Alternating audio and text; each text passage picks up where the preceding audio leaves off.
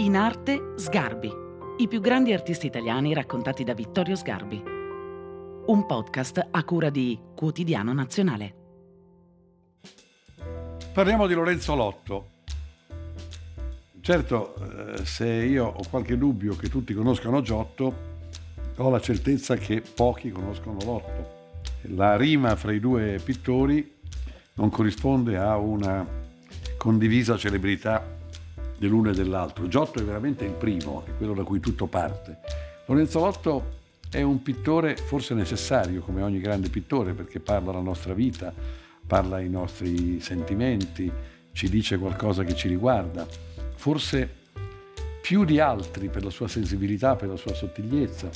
Però certamente è, come è accaduto anche a Caravaggio, peraltro ma con diverso effetto, è una scoperta relativamente recente, è un pittore che è stato dell'ombra per tanti secoli e il Novecento, con la, con la, scoperta della psicanalisi, ha trovato in Lorenzo Lotto il pittore che più di ogni altro aveva le caratteristiche che la psicanalisi eh, intende come ambito della propria ricerca, cioè è un pittore dell'anima, grande pittore veneziano, lavora pochissimo a Venezia perché sente eh, la presenza incombente di Tiziano e quindi eh, fin dalle origini della sua prima attività mm, perfettamente matura nelle opere che vediamo, lo troviamo nelle Marche o in eh, provincia di Bergamo. Sono le sue due eh, terre adottive che sono anche un rifugio per lui, che sembra non potersi muovere a Venezia perché il campo è letteralmente occupato da eh, Tiziano e poi dai suoi prediletti come Veronese o da pittori di grande impulso come Tintoretto. Per cui poche opere rimangono di Lorenzo Lotto a Venezia, ma fra queste una molto parlante che è un ritratto di giovane è un giovane romantico con un'aria come un Gerard Philippe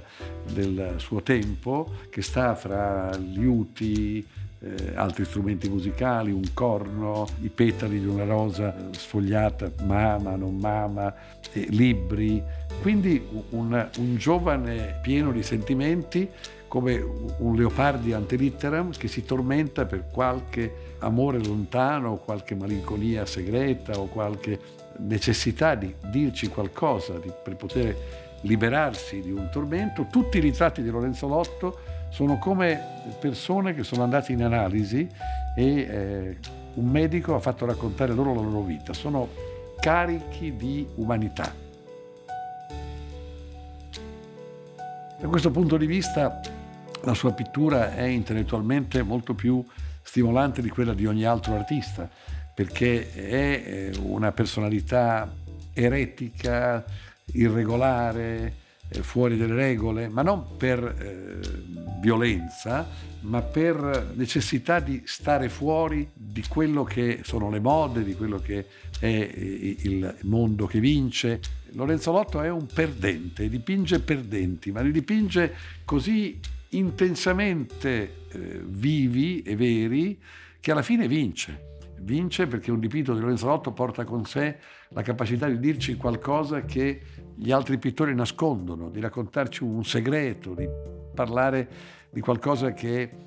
soltanto dentro di lui. Ecco, pochi pittori hanno come Lorenzo Lotto questa capacità di eh, stare all'origine della psicologia moderna, di essere eh, l'antefatto di quello che eh, noi cerchiamo di conoscere dell'anima eh, nascosta di una persona che ci è vicina. E potremmo dire che un'altra personalità che può accostarsi a Lorenzo Lotto è quella di Emily Dickinson, una donna che ci ha raccontato il, come un diario il suo tormento ogni giorno. Ecco, anche l'opera di eh, Lorenzo Lotto in un certo senso è un diario, un diario dei suoi umori, dei suoi malumori, dei suoi turbamenti. Nel suo libro di spese dice cose che fanno sentire la sua sensibilità così stremata e così fragile, la paura del mondo, la paura di incontrare gli altri. Quando si rifugia a Loreto, come sapendo che la sua vita sta per finire,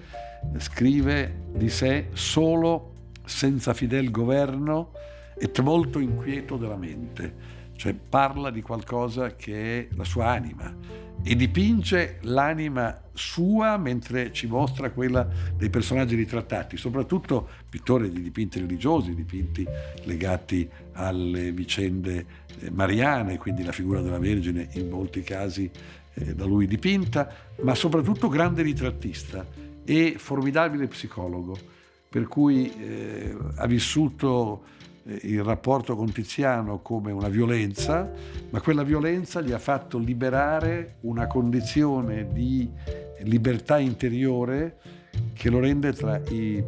pittori più sofisticati e più insoliti dell'intera storia della pittura, cioè capace di parlare a noi con il nostro eh, pensiero di oggi, non, non c'è nessuna distanza, non dobbiamo fare un distanziamento per capire nel suo tempo quello che lui è stato. Lui parla al nostro tempo, è contemporaneo a noi e alla nostra sensibilità, è una personalità come nessuna vivente davanti a noi.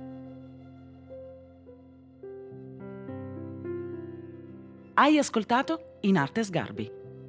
un podcast di Vittorio Sgarbi a cura di Quotidiano Nazionale. Sound design Lorenzo Danesin. Produzione voice.fm